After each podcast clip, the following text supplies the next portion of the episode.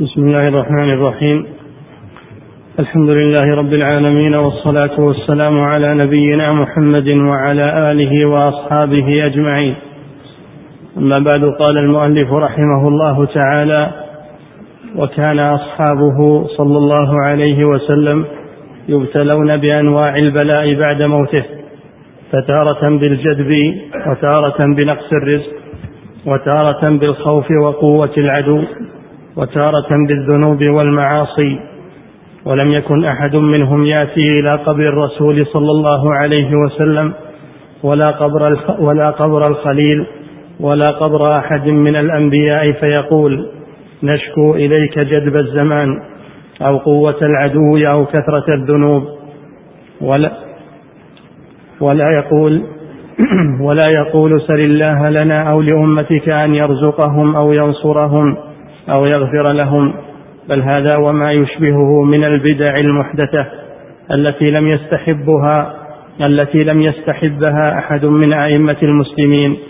فليست واجبة ولا مستحبة باتفاق أئمة المسلمين.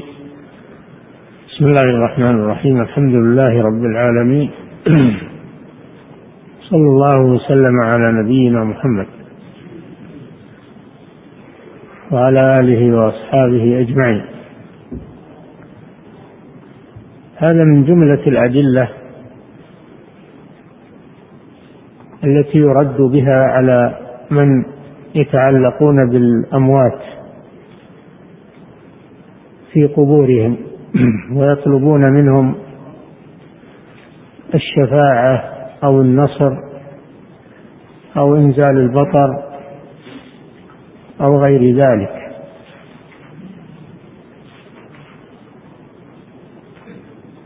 في أن الصحابة رضي الله عنهم ما كانوا يأتون إلى قبر الرسول صلى الله عليه وسلم حينما يشتد بهم أمر من الأمور. بل كانوا يقومون بهذا الأمر في شأنهم ويعدون العدة بما يستطيعون ويستعينون بالله عز وجل. يستعينون بالله على كشف شدتهم. وإذا احتاجوا إلى دعاء من من الصالحين يطلبون من الأحياء الحاضرين أن يدعوا لهم. دعاء من طلب الدعاء من الإنسان الصالح في حال حياته وحضوره. لا بأس به هذا من الأسباب المشروعة. قد قال النبي صلى الله عليه وسلم لعمر لما أراد العمرة لا تنسنا يا أخي من صالح دعائك. الله جل وعلا يقول لنبيه استغفر لذنبك وللمؤمنين والمؤمنات. ربنا اغفر لنا ولإخواننا الذين سبقونا بالإيمان. فالدعاء مطلوب من الإنسان الحي لنفسه ولإخوانه. الأحياء والأموات يدعو لهم. يدعو الله جل وعلا.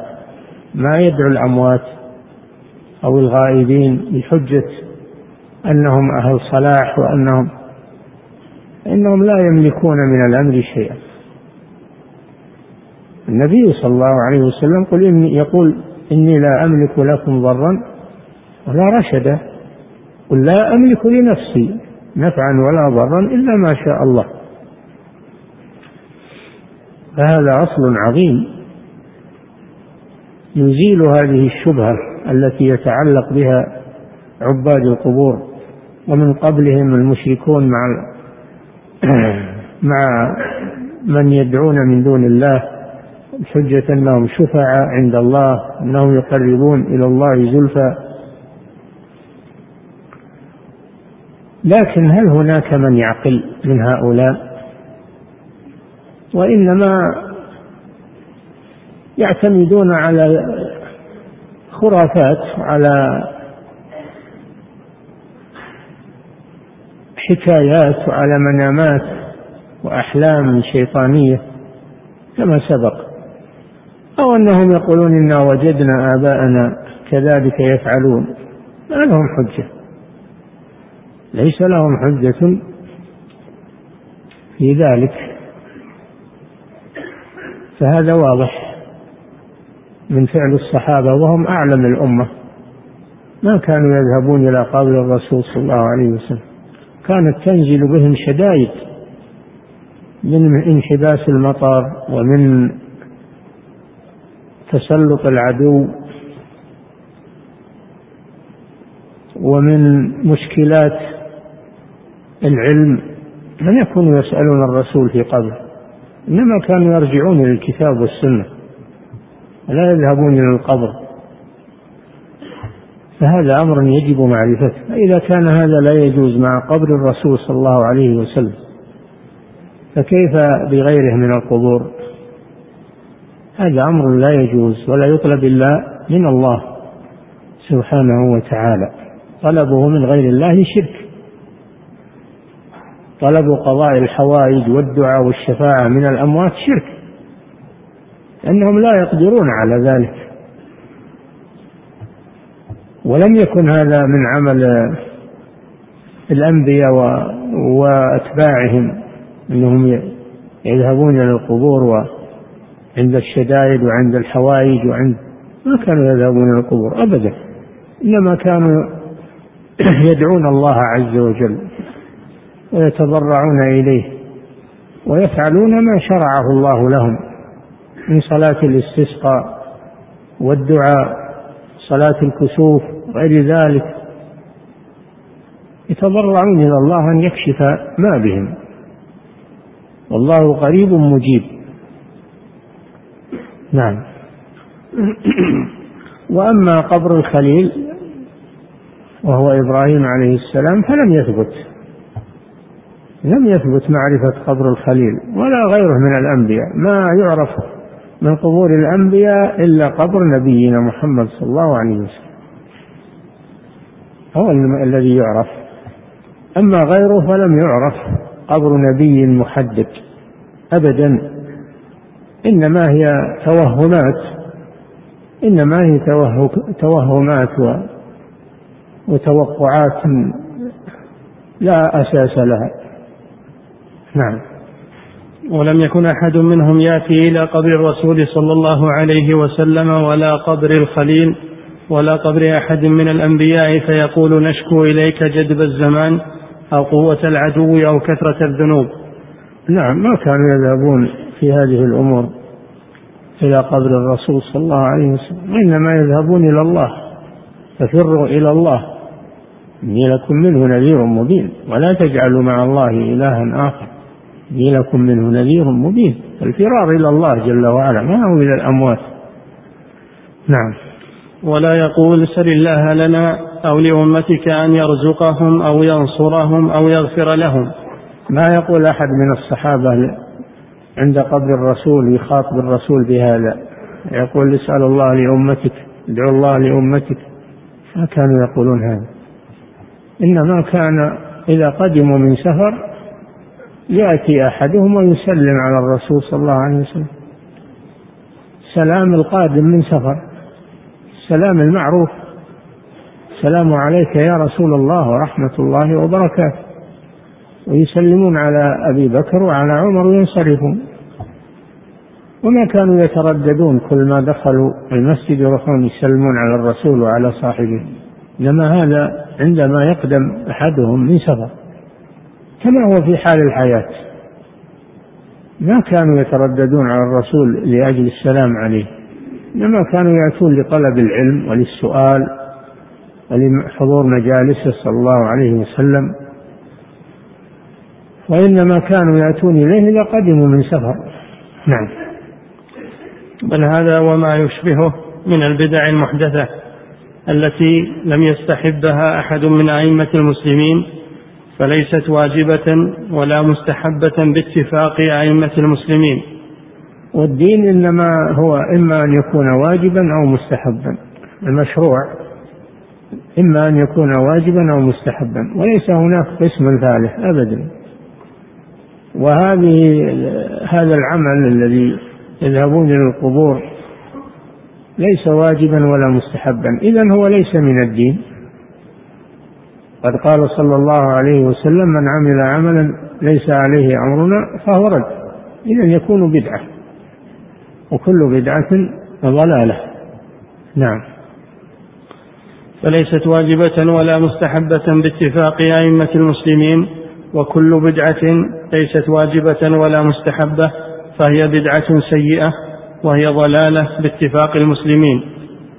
نعم وكل ما ليس واجبا ولا مستحبا فهو بدعة وكل بدعة ضلالة. وأما قول الفقهاء في مناسك الحج إذا زار المدينة يستحب أن يزور قبر النبي صلى الله عليه وسلم وقبر صاحبيه. الزيارة هذه للسلام وليست للدعاء الرسول أو طلب الشفاعة منه. ولذلك ذكروا ماذا يفعل. قالوا يأتي ويسلم على الرسول صلى الله عليه وسلم ثم يسلم على صاحبه ثم ينصرف. قالوا أنه يطلب من الرسول أو من أو من أبي بكر أو عمر قضاء حوائجهم. وهذا شيء موجود في كتب أهل العلم. في صفة زيارة قبر النبي صلى الله عليه وسلم وزيارة غيره من القبور كما يأتي. نعم. ومن قال في بعض البدع إنها بدعة حسنة فإنما ذلك إذا قام دليل شرعي أنها مستحبة. فأما ما ليس وإذا كانت مستحبة وعليها دليل فهي ليست بدعة هي من الدين. لكن تسمى بدعة من ناحية اللغة فقط. إن شيء ما ألفه الناس ولا دروا عنه. يأتي واحد من العلماء فيحيي هذه السنة ويبينها. هذا في عرف بعض الناس يسميه بدعة باعتبار أنه ما سبق أن الناس يعملون به لأنهم ما دروا عنه. فهذا إحياء سنة يسمى إحياء سنة. وإن سمي بدعة فهي بدعة لغوية. كما قال عمر رضي الله عنه لما جمع الناس في صلاة التراويح على إمام واحد قال نعمة البدعة هذه. وهي ليست بدعة شرعية وإنما هي بدعة لغوية. نعم.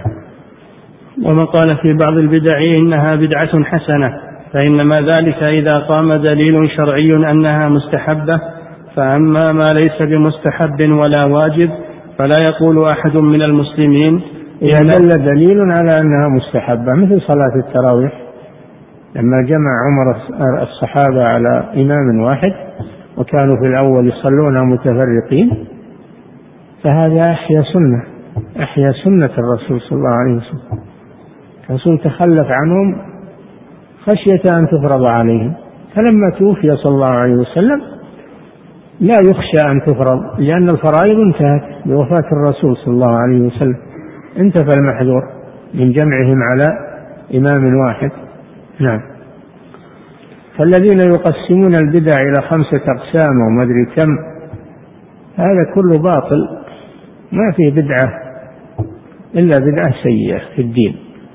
أما البدع في الدنيا في أمور الدنيا والمستجدات في أمور الدنيا فهذه الأصل فيها الإباحة وهي ليست عبادة ليست هي من العبادة. ركوب السيارات استعمال الجوالات استعمال الهواتف استعمال مكبر الصوت هذه من من المباحات وإن لم تكن موجودة من قبل. نعم. فأما ما ليس بمستحب ولا واجب فلا يقول أحد من المسلمين إنها من الحسنات التي يتقرب بها إلى الله. ومن تقرب إلى الله بما ليس من الحسنات المأمور بها أمر إيجاب ولا استحباب فهو ضال متبع للشيطان وسبيله من سبيل الشيطان. ولهذا قال صلى الله عليه وسلم وإياكم ومحدثات الأمور. فإن كل محدثة بدعة وكل بدعة ضلالة. كل بدعة في الدين هي ضلالة. أين الذين يقولون أنها بدعة حسنة؟ هذا مخالف لقول الرسول. كل كل بدعة هذا عام. كل بدعة يعني في الدين هي ضلالة. نعم. فهو ضال متبع للشيطان وسبيله من سبيل الشيطان. لأن البدع من الشيطان. الشيطان يدعو إلى البدع ليغير بها السنن.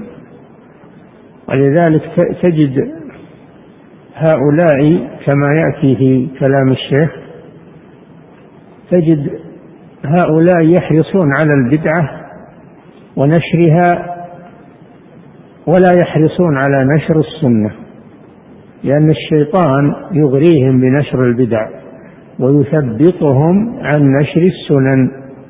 هذا شيء واضح في كثير من الناس أنهم يسارعون إلى البدع ويبحثون عنها ويسألون عنها يبادرون في فعلها. أما لو قيل لهم هذا الأمر مستحب يا عباد الله هذا الأمر مستحب فإنهم يتكاسلون عنه ولا يحرصون عليه لأن الشيطان يثبطهم.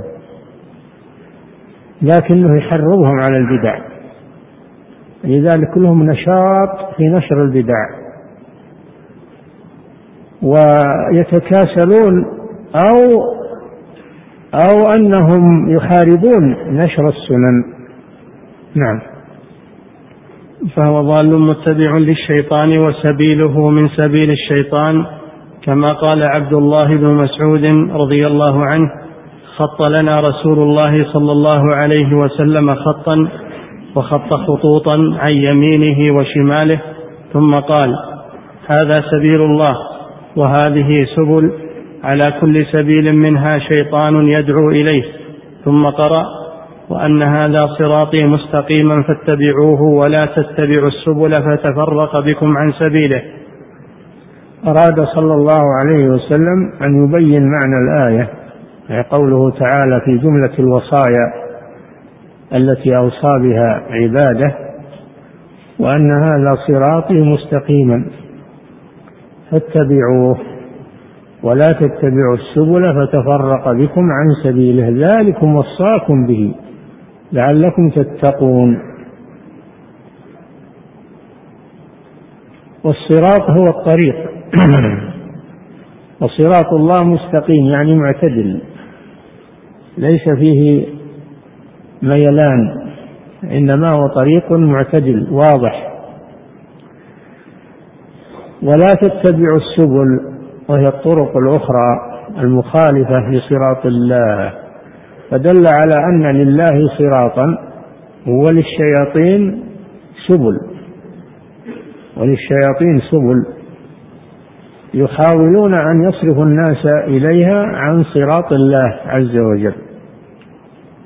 وهذا شيء معروف ومشاهد من دعاة الضلال شياطين الإنس والجن أنهم يريدون أن يحرفوا الناس عن الصراط المستقيم مهما كلفهم الأمر حتى ولو بالقتال لأن الشيطان يحرضهم على هذا.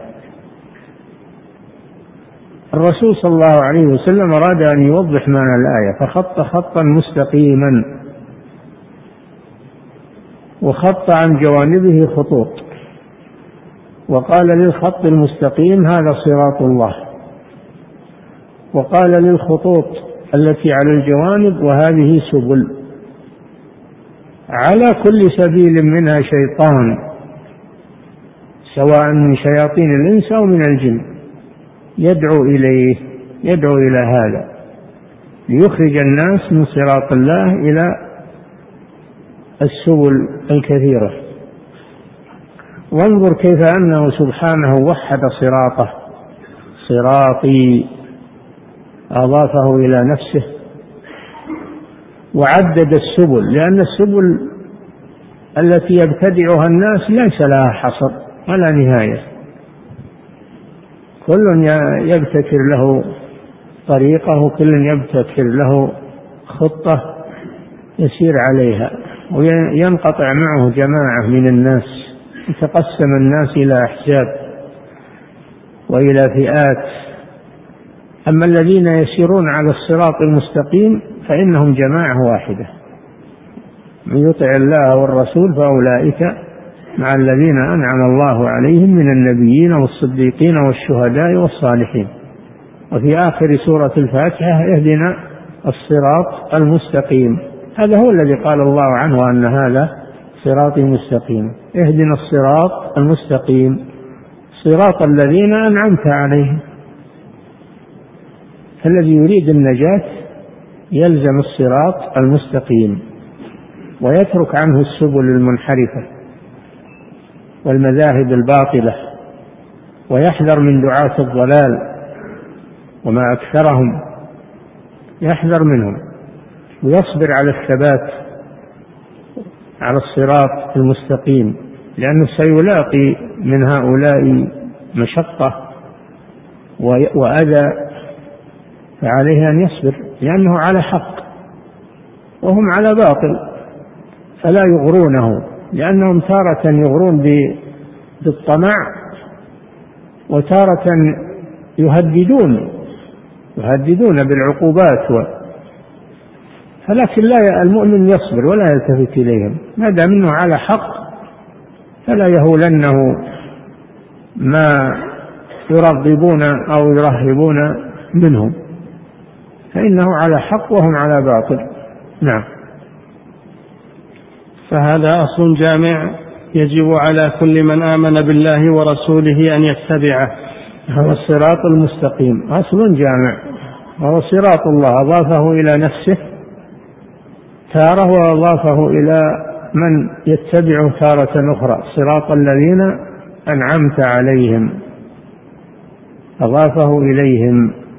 لأنهم ملازمون له ويسيرون عليه. نعم.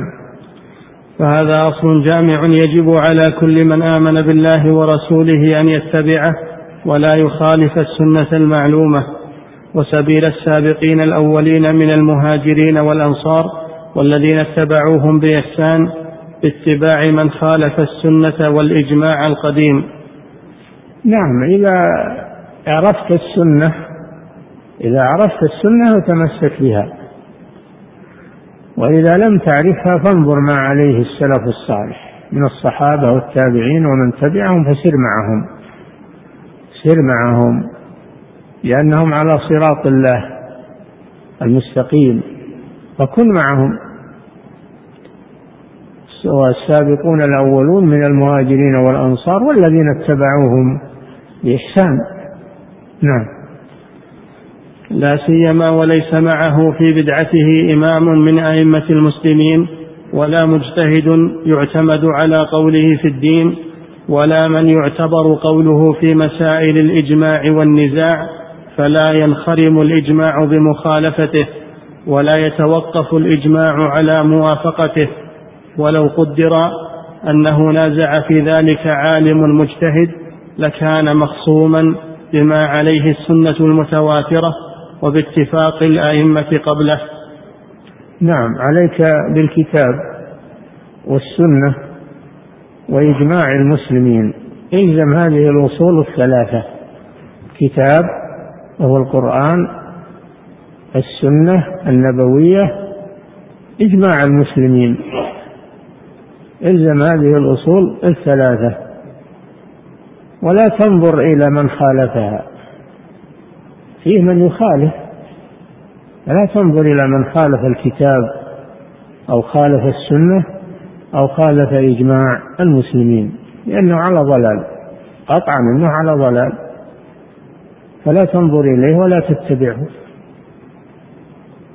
هذا هو الأصل الذي من سار عليه نجا وسلم ومن أخطأه هلك. الكتاب السنة الإجماع. إن قدر أن أحدا خالف ربما يحتج بعضهم فيقول هذه المسألة فيها خلاف فيها خلاف. نقول الخلاف يرجع فيه إلى الكتاب والسنة. فإن تنازعتم في شيء فردوه إلى الله والرسول. كنتم تؤمنون بالله واليوم الآخر. ما اختلفتم فيه من شيء فحكمه إلى الله. يرجع في الخلاف إلى الكتاب والسنة. فما وافق الكتاب والسنة فهو حق وما خالفهما فهو فهو باطل. وإن قال به من قال عن اجتهاد. الذي الذي يخالف الكتاب والسنة لا يخلو من أحد أمرين. إما أن يكون مجتهدا أخطأ في اجتهاده ونحن لا نتبعه على خطأ. ولو كان من أهل الفضل والعلم فهو ليس معصوما. وإما أن يكون زنديقا وضالا يريد أنه يصرف الناس عن الحق. فلا نعتبر بخلافه. والإجماع تام النوع الأول وهو العالم المجتهد الذي أخطأ نقول الإجماع تام بدونه ولله الحمد. من الصحابة والتابعين والقرون المفضلة. فلا عبرة بخلافه. لا عبرة بخلاف هذا الشخص. وأما إذا كان من أهل الضلال فالأمر في هذا واضح. نعم. لا سيما وليس معه في بدعته إمام من أئمة المسلمين ولا مجتهد يعتمد على قوله في الدين. يعني بعد الصحابة والتابعين واتباع التابعين القرون المفضلة يرجع إلى ما عليه الأئمة. ما عليه الأئمة. الأئمة الأربعة و آه، الأئمة الذين جاءوا من بعدهم على أثرهم يسيرون فكن معهم كن على ما عليه أئمة الدين. إن الأئمة الأربعة وأتباعهم الذين اتبعوهم ولا فيه من ينتسب إلى الأئمة الأربعة الآن وهو ليس على عقيدتهم إنما يتبعهم في الفقه فقط. وأما في العقيدة فيتبع الطرق الأخرى إما أشاعرة أو ماتريدية أو أو معتزلة أو جهمية فهؤلاء يتبعون الأئمة في الفروع ولا يتبعونهم في الأصول. نعم. لا سيما وليس معه في بدعته إمام من أئمة المسلمين ولا مجتهد يعتمد على قوله في الدين ولا من يعتبر قوله في مسائل الإجماع والنزاع فلا ينخرم الإجماع بمخالفته ولا يتوقف الإجماع على موافقته. ولو قد هذا لا اعتبار له. لا إن وافق ولا إن خالف. إن وافق فالإجماع تام بدونه.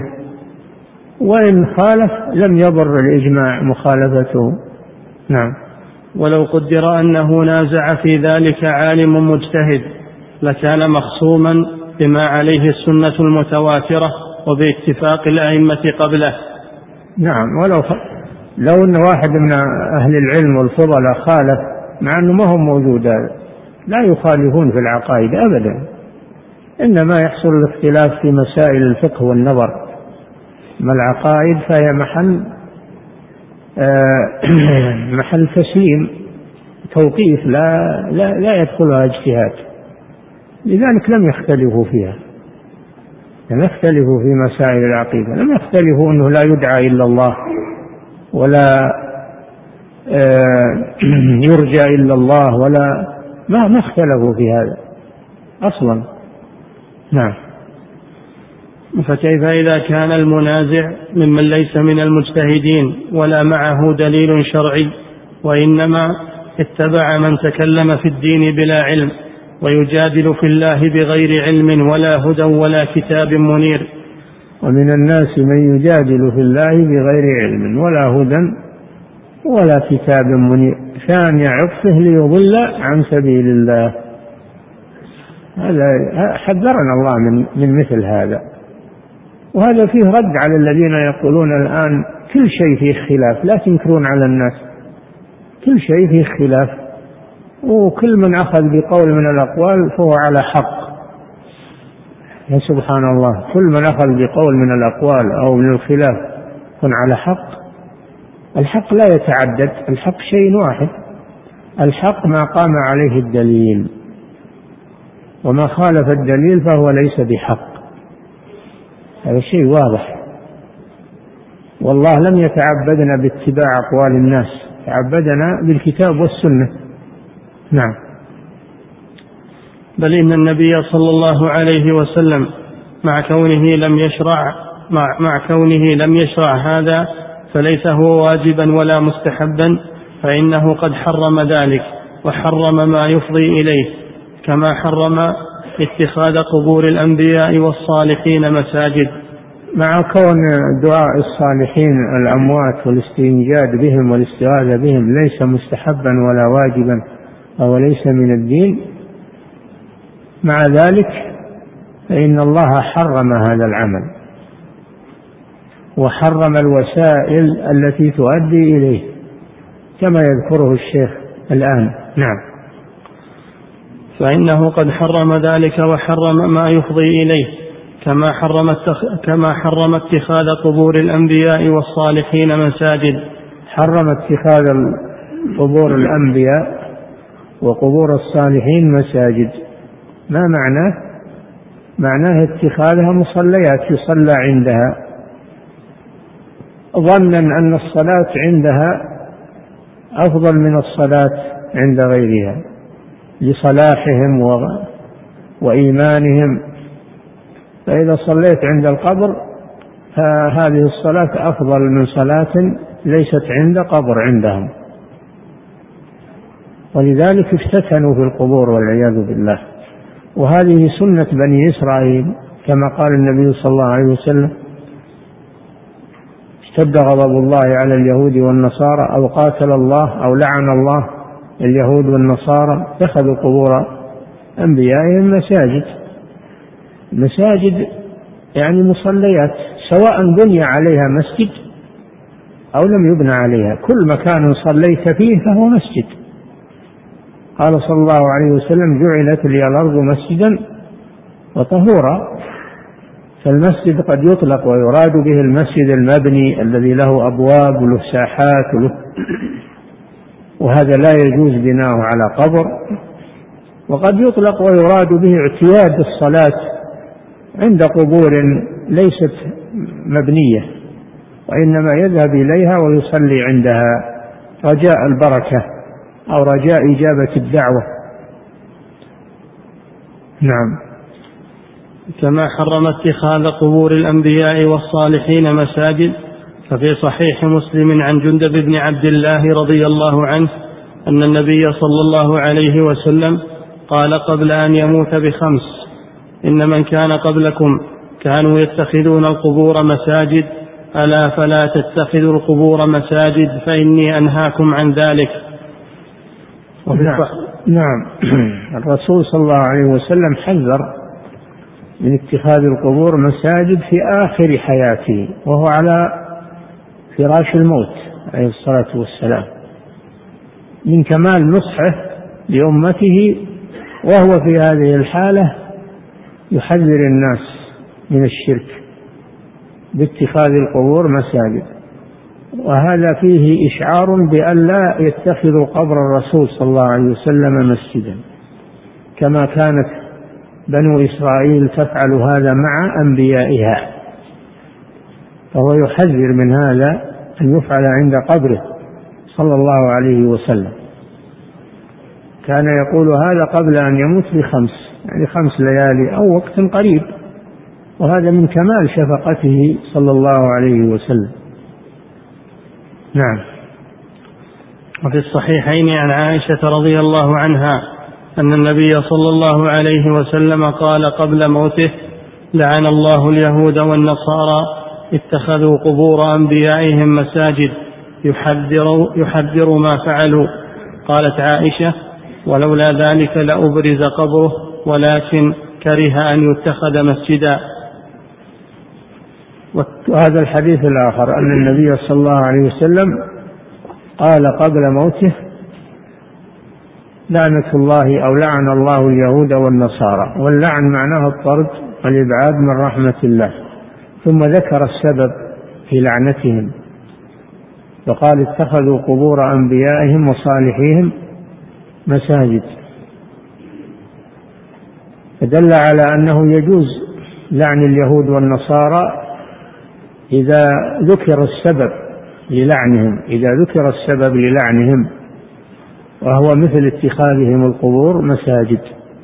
دل على أن اتخاذ القبور مصليات كبيرة من كبائر الذنوب لأن اللعنة لا تكون إلا على شيء كبير. ومن ضوابط الكبائر ما رتب عليه لعنة هذا من ضوابط الكبيرة. اتخاذ القبور مصليات كبيرة من كبائر الذنوب. لماذا؟ مع أن المصلي إنما يصلي لله لكن صلاته عند القبر وسيلة من وسائل الشرك. فنهي عن ذلك وصار كبيرة يستحق عليها اللعنة. إذا من يتخذ القبور مساجد فهو ملعون وليس هذا خاصا باليهود والنصارى بل كل من فعل فعلهم استحق اللعنة والعياذ بالله. وهو يظن أنه يتقرب إلى الله وأنه يريد الخير ويحب الصالحين وما أشبه ذلك من الشبهات الشيطانية. وهو يظن أنه مأجور وهو ملعون والعياذ بالله. فليتنبه لهذا. يحذر ما صنعوا. يعني لماذا الرسول صلى الله عليه وسلم ذكر هذا؟ هل قصده بس التشفي من اليهود والنصارى بلعنهم؟ لا. إنما قصده التحذير تحذير هذه الأمة أن تفعل مثل ما فعلت اليهود والنصارى. اتخذوا قبور أنبيائهم مساجد. ثم قال ألا فلا تتخذوا القبور مساجد؟ هذا نهي صريح. ثم قال فإني أنهاكم عن ذلك. أكد مرة ثانية. أولا أنه لعن من فعله. وثانيا أنه نهى عن ذلك بقوله لا تتخذوا. وثالثا أنه قال أنهاكم عن ذلك. هذه تأكيدات أن هذا الأمر الذي تساهل فيه الناس أو بعض الناس ويقولون إن هذا من محبة الصالحين واللي ما يبني على على القبور هذا لا يحب الصالحين. يتنقص الصالحين ولا لهم قدر عنده هكذا يقولون. يقولون أنتم تبغضون الصالحين ولهذا لا تبنون على قبورهم أو تهدمون أو تهدمون البناء على قبورهم. فنقول نحن ننفذ قول الرسول صلى الله عليه وسلم لا تدع قبرا مشرفا إلا سويته. فلا يجوز لنا أن نترك البناء على القبر ونحن نقدر على إزالته لأن هذا وسيلة من وسائل الشرك. وبقاؤه غش للأمة. وبناؤه غش للأمة. فيجب هدمه. لكن لا يقوم بهذا إلا أهل السلطة. أهل السلطة والذين عندهم مقدرة في على تنفيذ هدم القبور. من عندهم سلطة. أما أفراد الناس فيكتفون بالدعوة إلى الله والنهي عن ذلك والتحذير منه. ويرفعون الأمر إلى ولاة الأمور ويراجعونهم لعلهم يهدمون هذه المشاهد الشركية. أما لو أن كل واحد يهدم يحصل فتنة وشر وقتل وربما أنهم يتشجعون على بنائها. لكن إذا هدمها ولاة الأمور ما استطاع أحد أن يعارضهم لأن كما قال أمير المؤمنين عثمان رضي الله عنه إن الله يزع بالسلطان ما لا يزع بالقرآن. السلطة لها مكانة. نعم. واتخاذ المكان مسجدا هو أن يتخذ للصلوات الخمس وغيرها. أن يصلى عنده نافلة أو فريضة سواء كان مبنيا عليها أو أنه فضاء. نعم. وأن يتخذ للصلوات الخمس وغيرها كما تبنى المكان. وغيرها يعني من النوافل. صلاة الضحى إذا بغى يصلي الضحى يروح عند القبر إذا بغى آه، حاجة يروح يصلي ركعتين عند القبر ويدعو الله عند القبر. نعم. وأن يتخذ للصلوات الخمس وغيرها كما تبنى المساجد لذلك والمكان المتخذ مسجدا إنما يقصد فيه عبادة الله ودعاؤه لا دعاء المخلوقين. فحرم صلى الله عليه وسلم أن تتخذ قبورهم مساجد بقصد الصلوات فيها كما تقصد المساجد وإن كان القاصد لذلك إنما يقصد عبادة الله وحده لأن ذلك ذريعة لأن ذلك ذريعة إلى أن يقصد المسجد لأجل صاحب القبر ودعائه والدعاء به والدعاء عنده. فنهى رسول الله صلى الله عليه وسلم عن اتخاذ هذا المكان لعبادة الله وحده لئلا يتخذ ذريعة إلى الشرك بالله. ربما يقول بعضهم أنا أصلي عند القبر أو أدعو عند القبر. إنما أدعو الله وأصلي لله. أنا ما أدعو القبر ولا أصلي للقبر. فلماذا تنكرون علي؟ فنقول له لأن هذا وسيلة. أنت الآن تعبد الله لكن تخصيص هذا المكان هذا وسيلة إلى تعظيم القبر والغلو فيه. في النهاية يتحول الأمر إلى أن يدعى من دون الله عز وجل فهو وسيلة إلى الشرك. منعه من سد الوسائل المفضية إلى المحذور فهو بدعة ووسيلة إلى الشرك. أما إذا كان يقصد القبر بالدعاء والصلاة هذا شرك أكبر في فرق بين الشرك ووسيلة الشرك. فإذا كان الذي يصلي عند القبر يرجو القبر ويصلي للقبر ويتقرب إلى القبر وهذا هو الذي عليه عامة عباد القبور الآن. يذبحون لهم ينذرون لهم ويستغيثون بهم. هذا شرك أكبر. أما إذا كان أنه يتعلق بالله ويعبد الله. لكن تخصيص هذا المكان هذا منهي عنه لأنه وسيلة إلى الشرك فالدعاء عند القبر الصلاة عند القبر الصدقة عند القبر أي عبادة عند القبر هذه منهي عنها لأنها وسيلة إلى الشرك وبدعة من البدع وكل بدعة ضلالة نعم فحرم صلى الله عليه وسلم أن تتخذ قبورهم مساجد بقصد الصلوات فيها كما تقصد المساجد. وإن كان القاصد لذلك إنما يقصد عبادة الله وحده لأن ذلك ذريعة إلى أن يقصد المسجد لأجل صاحب القبر ودعائه والدعاء به والدعاء عنده. دعائه هذا شرك أكبر. أما الدعاء به يعني التوسل به في الدعاء. أسألك بجاه فلان أو بحق فلان. هذا دعاء به. أو الدعاء عنده عنده في المكان. هاتان وسيلتان من وسائل الشرك. الدعاء به والدعاء عنده وسيلتان من وسائل الشرك. أما دعاؤه فهذا شرك أكبر. نعم. فنهى رسول الله صلى الله عليه وسلم عن اتخاذ هذا المكان لعبادة الله وحده لئلا يتخذ ذريعة إلى الشرك بالله. والفعل إذا كان يفضي إلى مفسدة وليس فيه مصلحة راجحة ينهى عنه كما نهى عن الصلاة في الأوقات الثلاثة. نعم. الفعل إذا كان يفضي إلى مفسدة راجحة فإنه ينهى عنه سدا للذريعة. سدا للذريعة. لذلك ينهى عن النظر إلى النساء لأنه وسيلة إلى الزنا. ينهى عن استماع الأغاني لأنها تنبت الشهوة في القلب لا سيما في أصوات النساء. هذه وسيلة. ينهى عن سفر المرأة وحدها لأن هذا وسيلة إلى أن تضيع المرأة ويعبث بها تستضعف أو تستمان. نهي عن الخلوة بين الرجل والمرأة لأن هذا وسيلة إلى الزنا والمماسة. النهي عن الاختلاط بين الرجال والنساء لأن هذا وسيلة. وسائل كل هذه وسائل إلى الحرام. ما كان وسيلة إلى الحرام فهو حرام. من باب سد الذرائع المفضية إلى المحذور.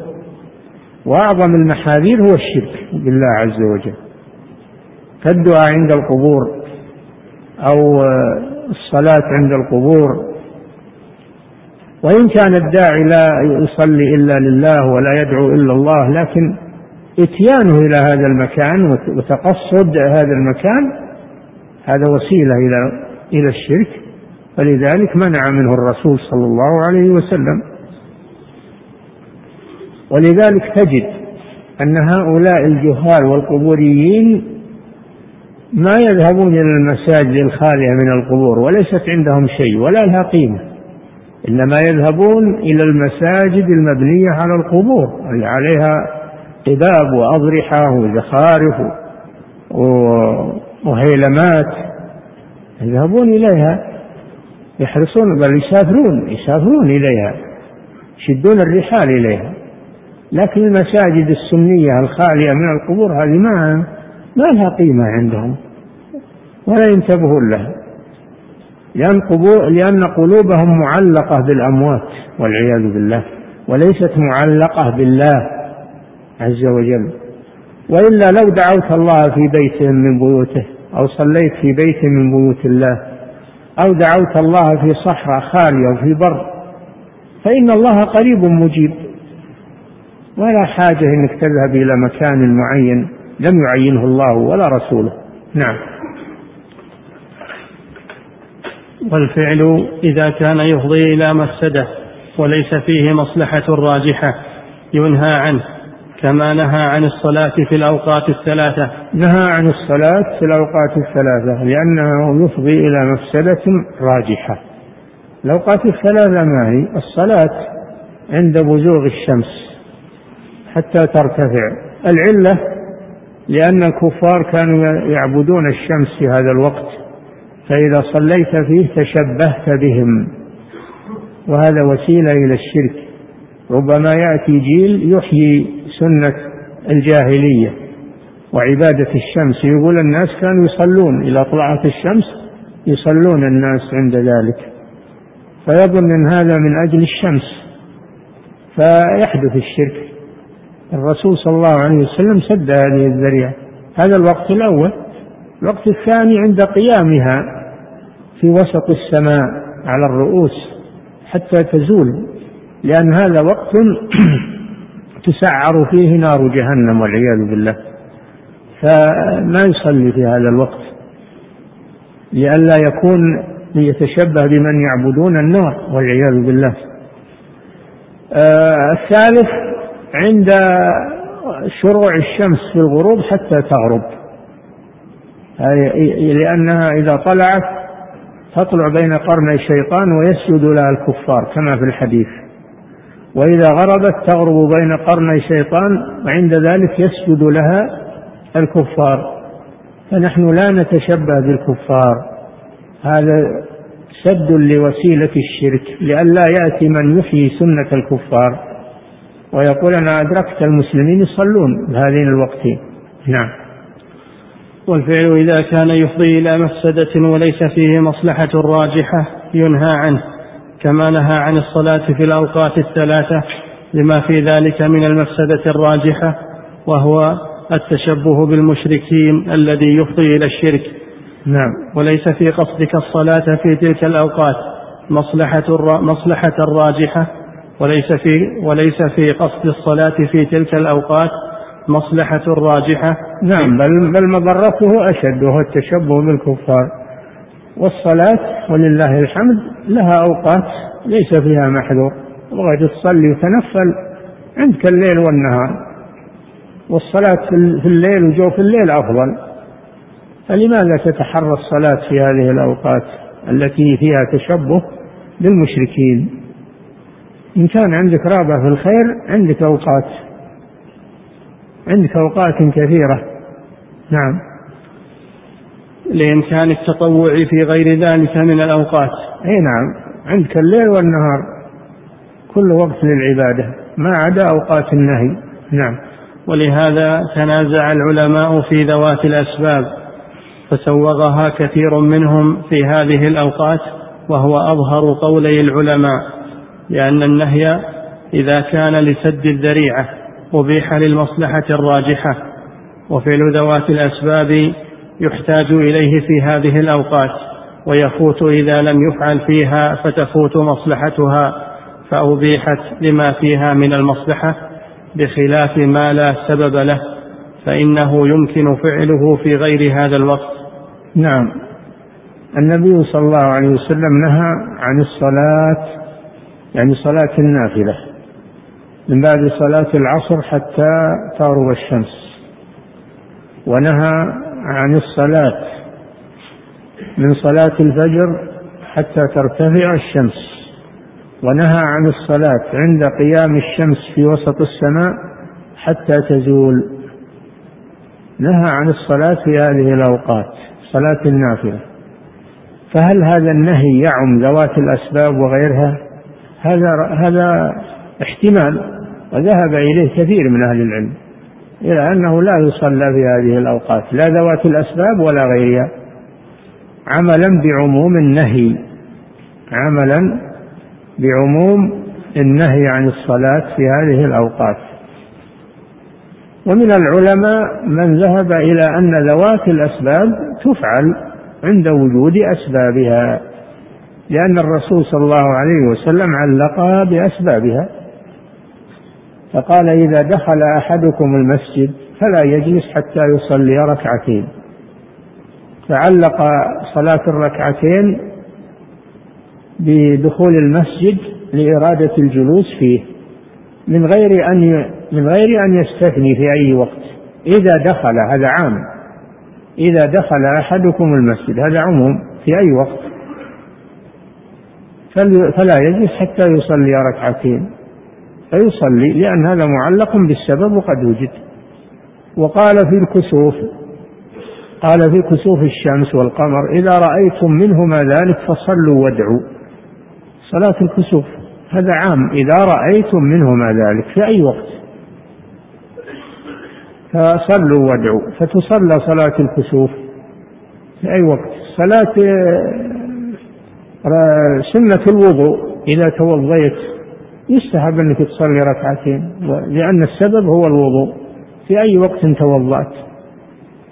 فمن العلماء من رجح فعل ذوات الأسباب في أوقات النهي وغيرها عملا بعموم الأمر بعموم الأوامر.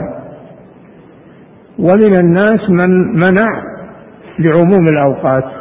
تعارض العمومان فبعضهم أخذ بعموم الأوقات ومنع بعضهم أخذ بعموم الأوامر فأباح الصلاة أو أمر بالصلاة في هذه الأوقات والمسألة متنازع فيها.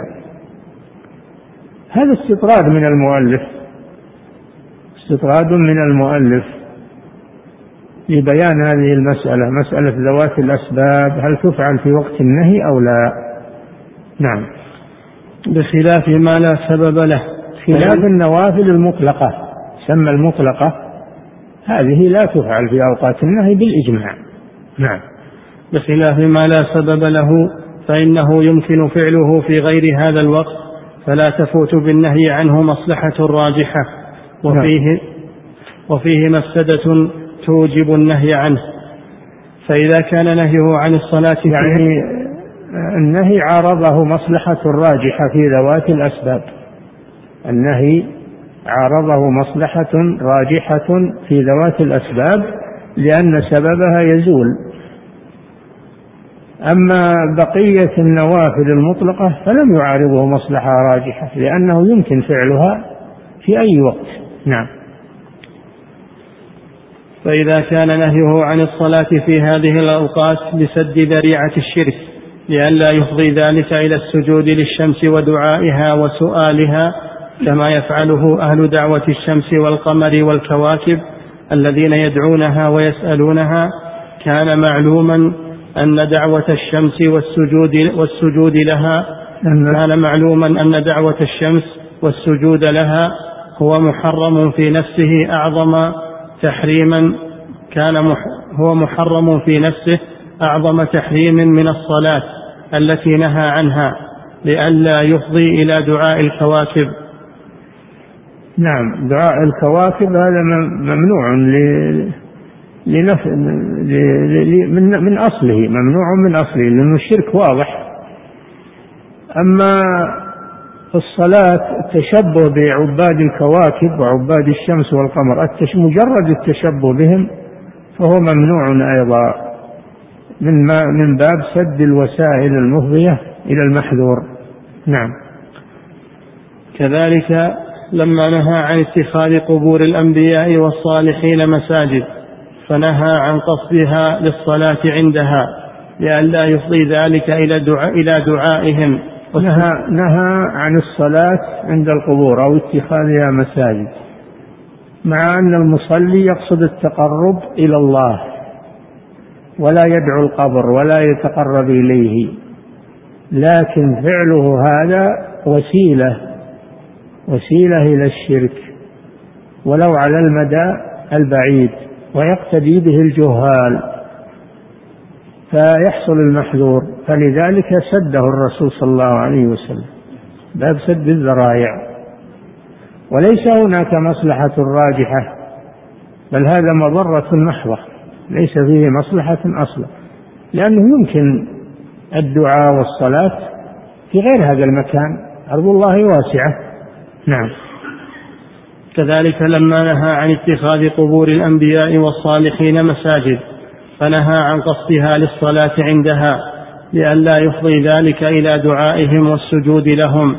كان دعاؤهم والسجود لهم أعظم تحريما من اتخاذ قبورهم مساجد. ولهذا كانت زيارة قبور المسلمين على وجهين. زيارة القبور على وجهين. الوجه الأول مشروع. الوجه الأول مشروع زيارة مشروعة. وهي ما إذا كان القصد منها الاتعاظ والاعتبار والدعاء للميت المسلم والاستغفار له هذه مشروعة وقد أمر بها النبي صلى الله عليه وسلم. قال زوروا القبور فإنها تذكر بالآخرة.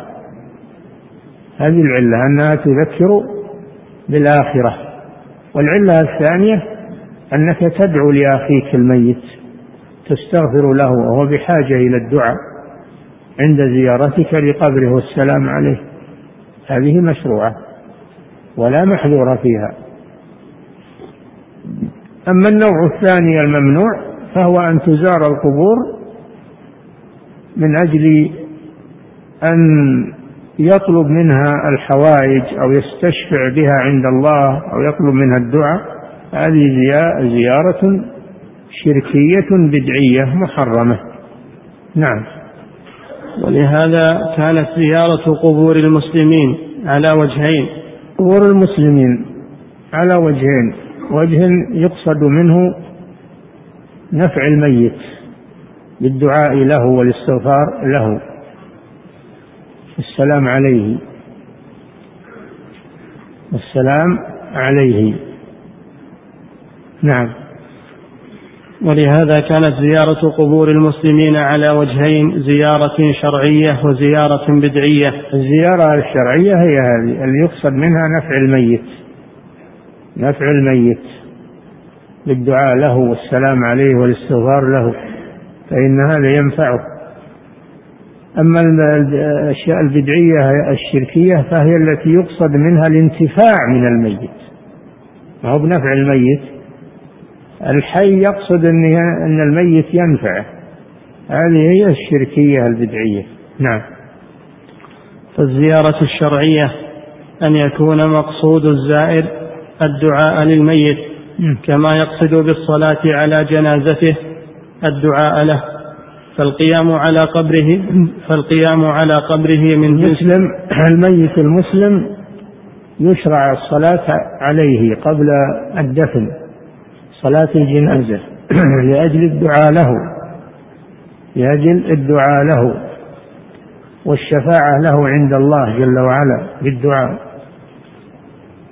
ثم بعد دفنه يستحب الوقوف على قبره والاستغفار له وطلب التثبيت له.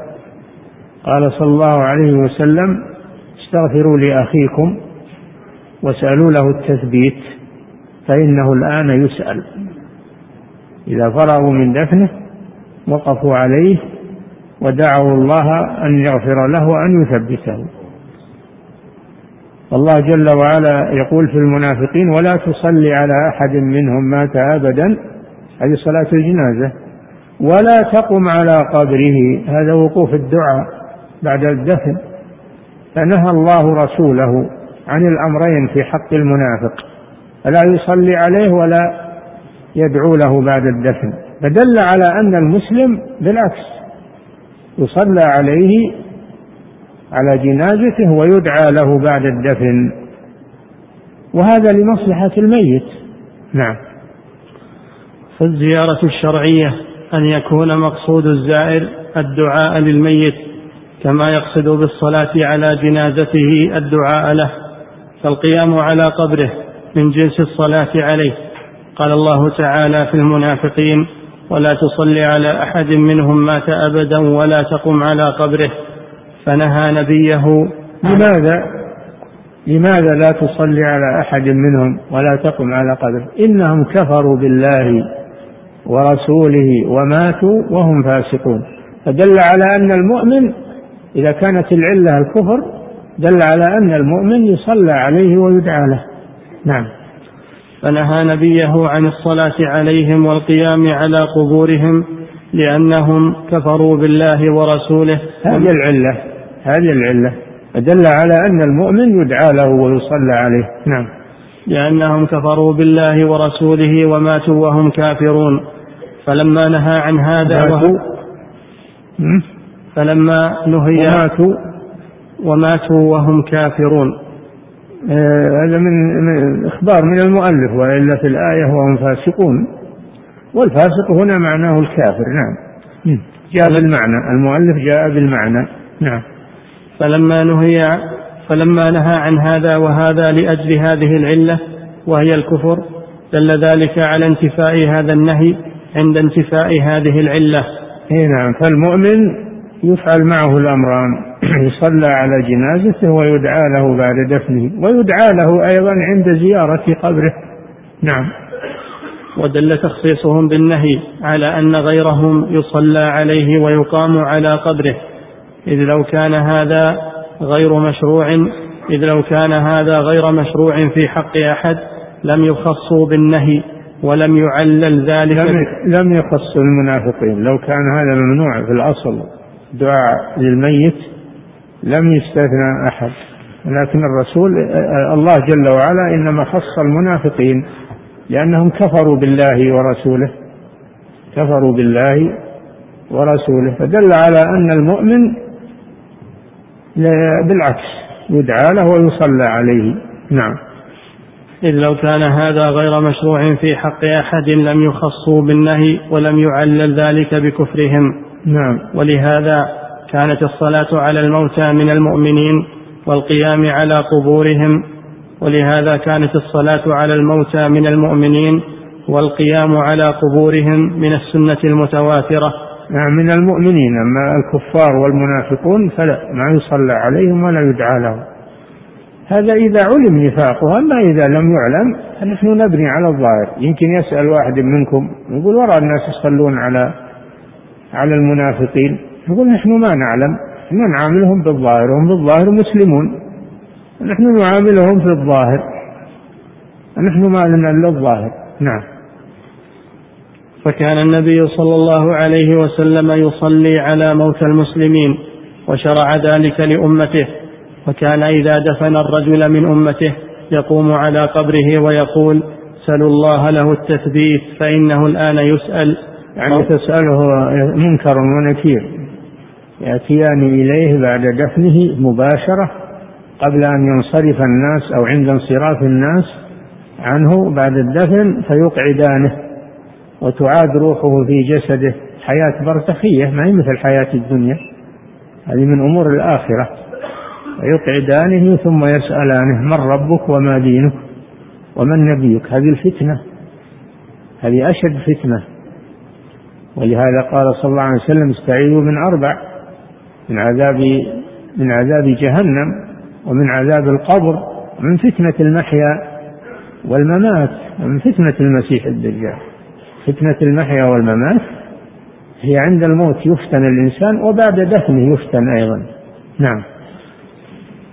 وكان إذا دفن الرجل من أمته يقوم على قبره ويقول سلوا الله له التثبيت فإنه الآن يسأل. رواه أبو داود وغيره. وهذا من معجزاته صلى الله عليه وسلم إنه الآن يسأل. هذا مما أطلعه الله عليه. ما أطلعه الله عليه. نعم.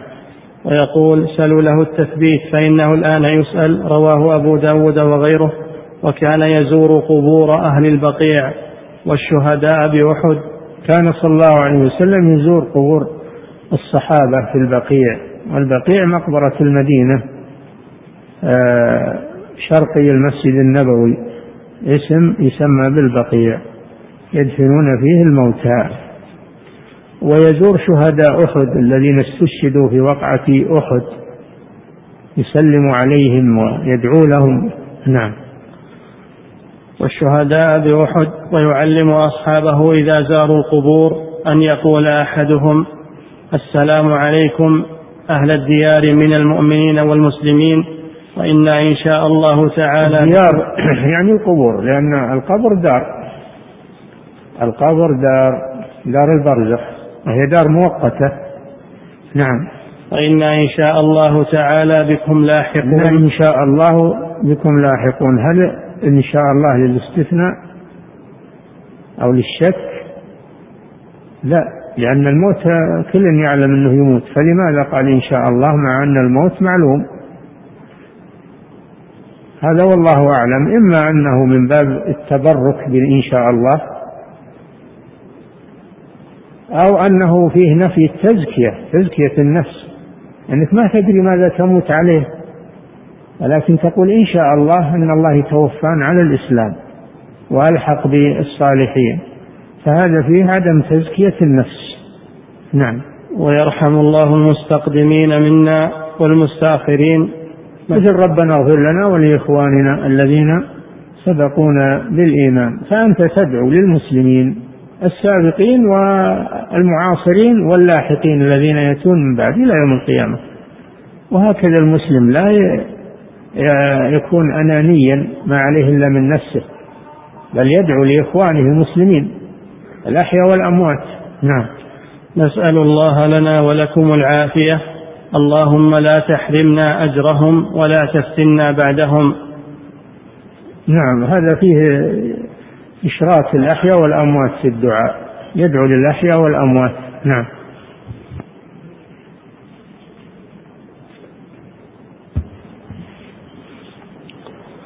الله أكبر. الله أكبر. الله أكبر. الله أكبر. أشهد أن لا إله إلا الله. أشهد أن لا إله إلا الله. أشهد أن محمدا رسول الله. أشهد أن محمدا رسول الله. حي على الصلاة. حي على الصلاة. حي على الفلاح حي على الفلاح. الله أكبر الله أكبر. لا إله إلا الله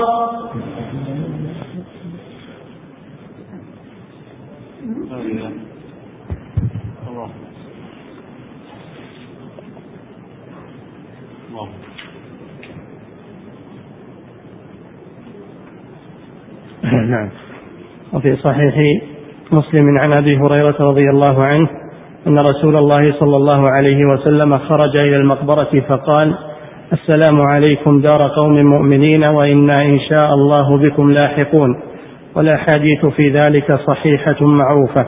في زيارة القبور نعم. صحيحة ومعروفة ولا أحد ينكر زيارة القبور الزيارة الشرعية. إنما الإنكار على الزيارة البدعية أو الشركية. نعم. فهذه الزيارة لقبور المؤمنين مقصودها الدعاء لهم. نعم. ليس مقصود دعاءهم وطلب الحوائج منهم. نعم.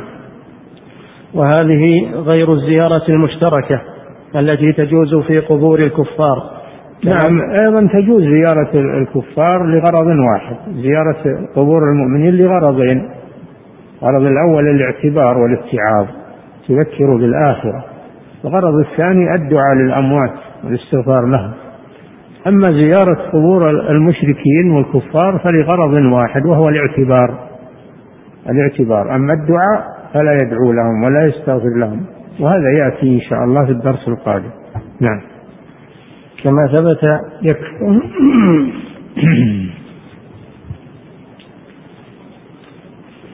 يقول فضيلة الشيخ وفقكم الله بعض الفرق الإسلامية.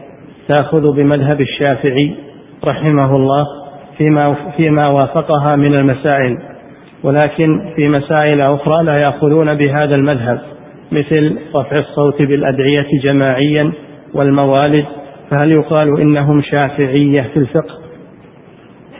أنا قلت لكم أن كثير من المتأخرين أتباع المذاهب الأربعة أنهم إنما يتبعونها في الفقه فقط. أما في العقيدة فإنهم يكونون على غير عقائد أئمة المذاهب. يكون أشعريا ماتريديا معتزليا. ولهذا تجده يقول في ترجمته الشافعي مذهبا آه، الشاذلي طريقة المدري وش يصير مشكل. يصير مشكل هذا. إي نعم. فالشافعي في الحقيقة هو الذي يكون على مذهب الشافعي في الفقه وفي الاعتقاد. هذا هو الشافعي والحنفي والمالكي والحنبلي أن يكون على منهج إمامه في الاعتقاد وفي الفقه. أما اللي يأخذ بعض ويترك بعض فلا يكون فلا ينسب إلى ذلك الإمام. نعم. نعم يجوز نعم يجب أن أن أنك ما تأخذ أقوال الإمام قضية مسلمة. فإذا كان فيها شيء مخالف لاجتهاد يعني ما مخالف للدليل فلا يجوز لك تأخذ أما وتأخذ بما قام عليه الدليل ولو كان في غير مذهب الإمام الذي تتبعه تأخذ ما قام عليه الدليل. والإمام نفسه يوصي بهذا الشافعي رحمه الله يقول إذا صح الحديث فهو مذهبي ويقول إذا خالف قولي قول رسول الله صلى الله عليه وسلم فخذوا بقول رسول الله واضربوا بقولي عرض الحائط. فما هو بالمسألة تقليد أعمى ولا انفلات؟ وإنما اعتدال في الأمر. نعم. فضيلة الشيخ وفقكم الله أسئلة كثيرة تسأل عن قبر الرسول صلى الله عليه وسلم وهو أنه موجود الآن في المسجد. وأنكم قلتم في درس سابق إنه أدخل في المسجد بقوة السلطان في حينه. فلماذا لا يسعى العلماء في هذا الزمان بإخراجه من المسجد منعا للبدع؟ وما حكم القبة وما حكم القبة الخضراء التي فوق القبر الآن؟ أنا قلت لكم مرارا وتكرارا وهذا موجود في كتب وفي كلام الشيخ نفسه سيأتي إن شاء الله. أن الرسول صلى الله عليه وسلم دفن في بيته ولم يدفن في المسجد. كيف يدفن في المسجد وهو ينهى عن ذلك قبل وفاته بخمس؟ هل تظنون أن الصحابة يدفنونه في المسجد؟ ما, ما, ما يعقل هذا أبدا. فهو دفن في بيته ولأجل حمايته من الشرك لأجل حمايته من الشرك. تقول عائشة رضي الله عنها ولولا ذلك لأبرز قبره غير أنه خشي أو خشي أن يتخذ مسجدا فهو دفن في بيته لهذا الغرض. كونه ادخل في الحجرة فيما بعد في المسجد لا يدل على أن الرسول دفن في المسجد. إدخالها خطأ لكن الرسول ما دفن في المسجد. هذه مغالطة اللي يقول أن الرسول مدفون في مسجده مغالطة واضحة أو مكابرة للتاريخ. فلا حجة لهم في ذلك. وأما مسألة السقف على الحجرة هذا موجود. الرسول دفن في حجرة ولها سقف ولها جدران على أنه حجرة ما على أنه بني على قبره. تنبهوا لهذا. ما هو الرسول دفن في في أرض فضى ثم بني عليه وسقف لا هذا ممنوع. لكنه دفن في بيته الذي كان يسكنه وهو له جدران وله سقف حماية له. فما مبني على أن أصل أنه بيت سكن ما بني على أجل القبر. تنبهوا لهذه الأمور لا تلتبس عليكم أو يشبه عليكم بعض المغرورين. نعم. يقول فضيلة الشيخ وفقكم الله هل يجوز شد الرحال لزيارة قبر الرسول صلى الله عليه وسلم؟ لا يجوز شد الرحال لأجل زيارة القبور لا قبر الرسول ولا غيره لأن هذا شيء لم يعمله السلف. والرسول صلى الله عليه وسلم يقول إنما تشد الرحال إلى ثلاثة مساجد. لا تشد يقول لا تشد الرحال إلا إلى ثلاثة مساجد المسجد الحرام ومسجد هذا والمسجد الأقصى. فتشد الرحال للمساجد الثلاثة. وأما غيرها حتى من المساجد ما يتشد الرحال لأجل تصلي مسجد الرياض أو مسجد القصيم أو مسجد أو المسجد الأموي في في الشام. ما تسافر من أجل هذا. ما تسافر من أجل هذا. فإذا كانت المساجد لا يتشد الرحال إليها غير الثلاثة فكيف تشد الرحال إلى غيرها على وجه التعبد تقرب إلى الله سبحانه وتعالى؟ لا قبر الرسول صلى الله عليه وسلم ولا قبر غيره. نعم. يقول فضيلة الشيخ وفقكم الله هل يشرع للنساء زيارة الروضة الشريفة؟ الصلاة في المسجد النبوي. النساء يشرع لها الصلاة في المسجد النبوي عموما الروضة وغيرها إنما تمنع من زيارة القبر. نعم. يقول فضيلة الشيخ وفقكم الله المزارات التي في المدينة كجبل أحد والرماة وقبور الشهداء والبقيع والمساجد السبعة وقباء هل يشرع زيارتها؟ أما قباء فهو مسجد يزار. نعم. الرسول صلى الله عليه وسلم كان يزوره. الله جل وعلا يقول له لمسجد أسس على التقوى من أول يوم حق أن تقوم فيه. يعني قبى فكان صلى الله عليه وسلم يزوره ويصلي فيه كل سبت ماشيا عليه الصلاة والسلام. وليس في المدينة مسجد تشرع زيارته إلا مسجد الرسول صلى الله عليه وسلم ومسجد قباء. وأما غيره من غيرهما من المساجد فهي كسائر المساجد الأخرى. إن وافقتك الصلاة فيها صل فيها وإن ما وافقتك الصلاة روح صل مسجد آخر.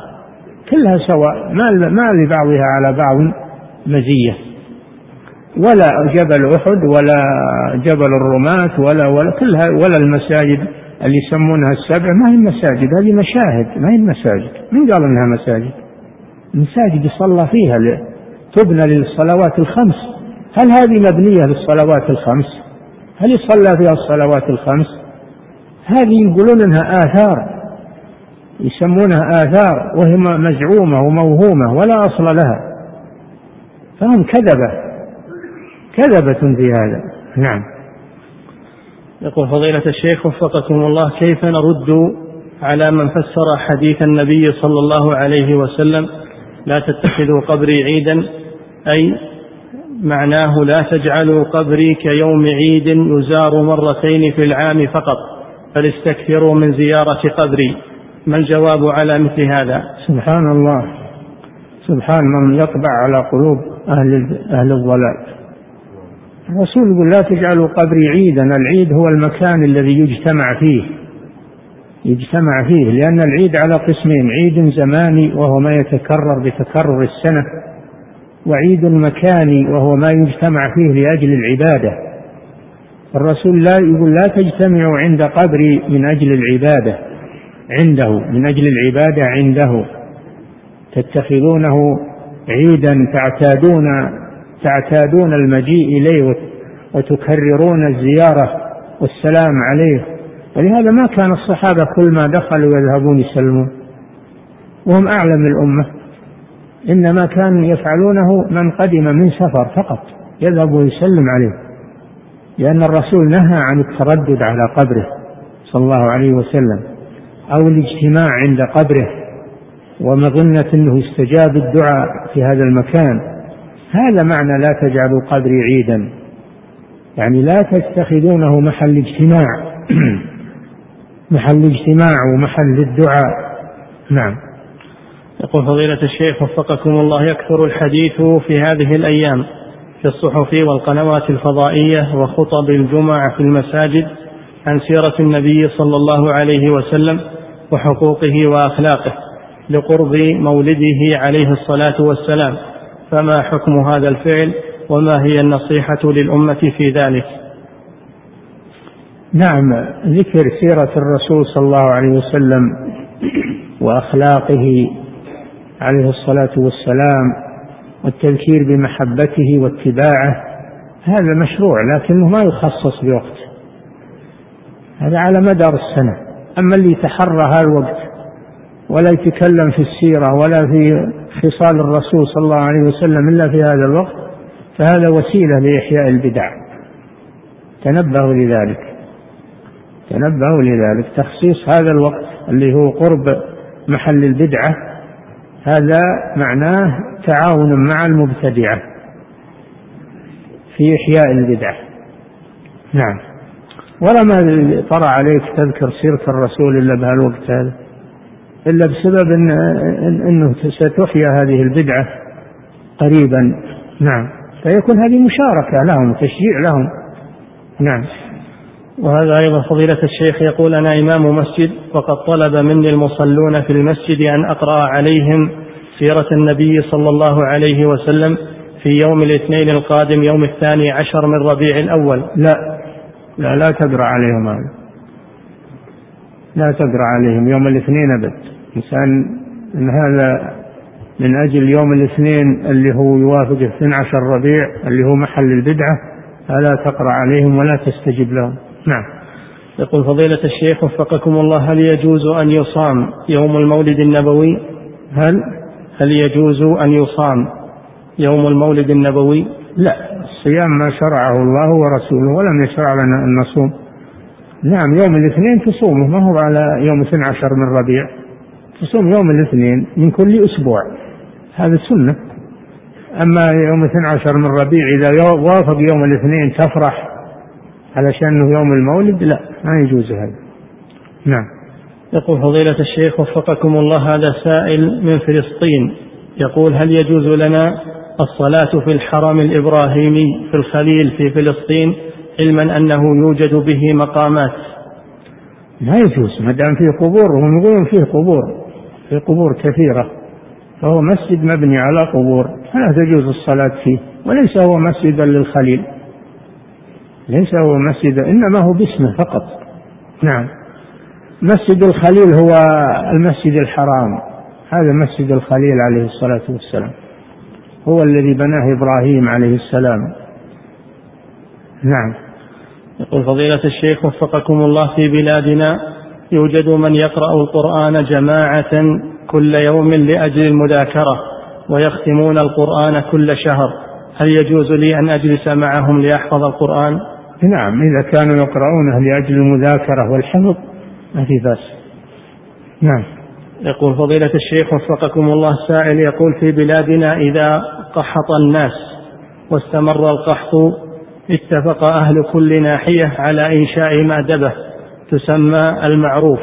يجتمع كل النساء ويطبخون ما اجتمع من اللحم والطعام ويطعمون الفقراء وأهل القرآن ويقولون نتوسل إلى الله بالإطعام ليغيثنا مع أنهم يقيمون صلاة الاستسقاء أيضا. فهل فعلهم مشروع؟ صلاة الاستسقاء سنة مؤكدة والصدقة أيضا سنة مؤكدة لكن لا تقيد بصفة معينة. الصدقة مطلقة تعطي الفقراء والمحتاجين أما أنها تقيد بأنه يطبخ طعام ويجتمعون فهذا لا أصل له. هذه الصفة لا أصل لها بدعة. نعم. أما الصدقة أصلها سنة. ويمكن الفقراء أحب عليهم أنك تصدق عليهم وهم ببيوتهم ولا ولا يجون ويتعبون علشان يأكلون لقمة يجتمعون عليها. كونك تصدق عليه تعطيه ريال أحسن من كونك آه، تتعبه ويجي يأكل لقمة واحدة. نعم. يقول فضيلة الشيخ وفقكم الله في بعض الدول التي يوجد فيها عباد للقبور يقومون بتسمية المساجد بأسماء الأنبياء فهل هذا الفعل مشروع؟ علما بأنه قد يكون مدعاة إلى شد الرحال إليها. نعم. يقول في بعض الدول التي يوجد فيها عباد للقبور يقومون بتسمية المساجد بأسماء الأنبياء.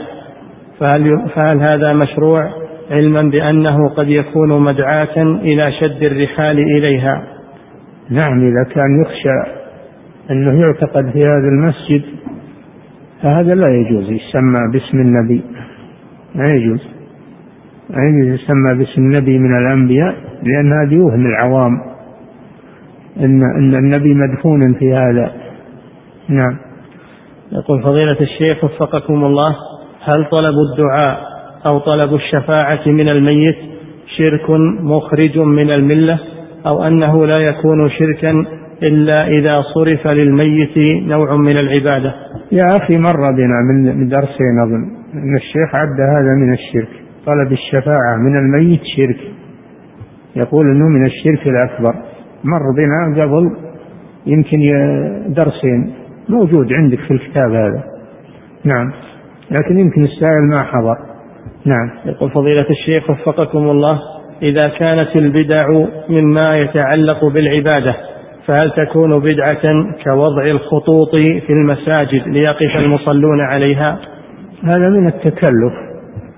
ما زال المسلمون يصلون ولا حطوا خطوط هذا من التكلف. هم يجتهدون في تعديل الصف بدون وضع خطوط نعم. يقول فضيلة الشيخ وفقكم الله يوجد في المقابر توزيع للماء مجانا وظاهر هذا الفعل أنه لنيل الثواب وسقي الناس. فهل في هذا الفعل فهل في هذا الفعل شيء؟ والله هذا مبدأ ما ما هو طيب. هذا مبدأ ما هو طيب. ما زال المسلمون يدفنون موتاهم في شدة الحر ولا ذكر أنهم يجاب لهم ماء. وأخشى أن هذا يفتح باب ويقال إن, إن, إن المجيء بالماء والطعام في هذا المكان إن له مزية وطعام الطعام عند القبور والصدقة عند القبور فيكون عبادة عند القبر. هذا لا يجوز ولا يفتح هذا الباب. اللي يعطش يروح. ما هو لازم إنه يقعد. يروح ويشرب من بيته ولا من المسجد ما هو لازم يقعد. نعم. الله تعالى أعلم وصلى الله وسلم على نبينا محمد وعلى آله وصحبه.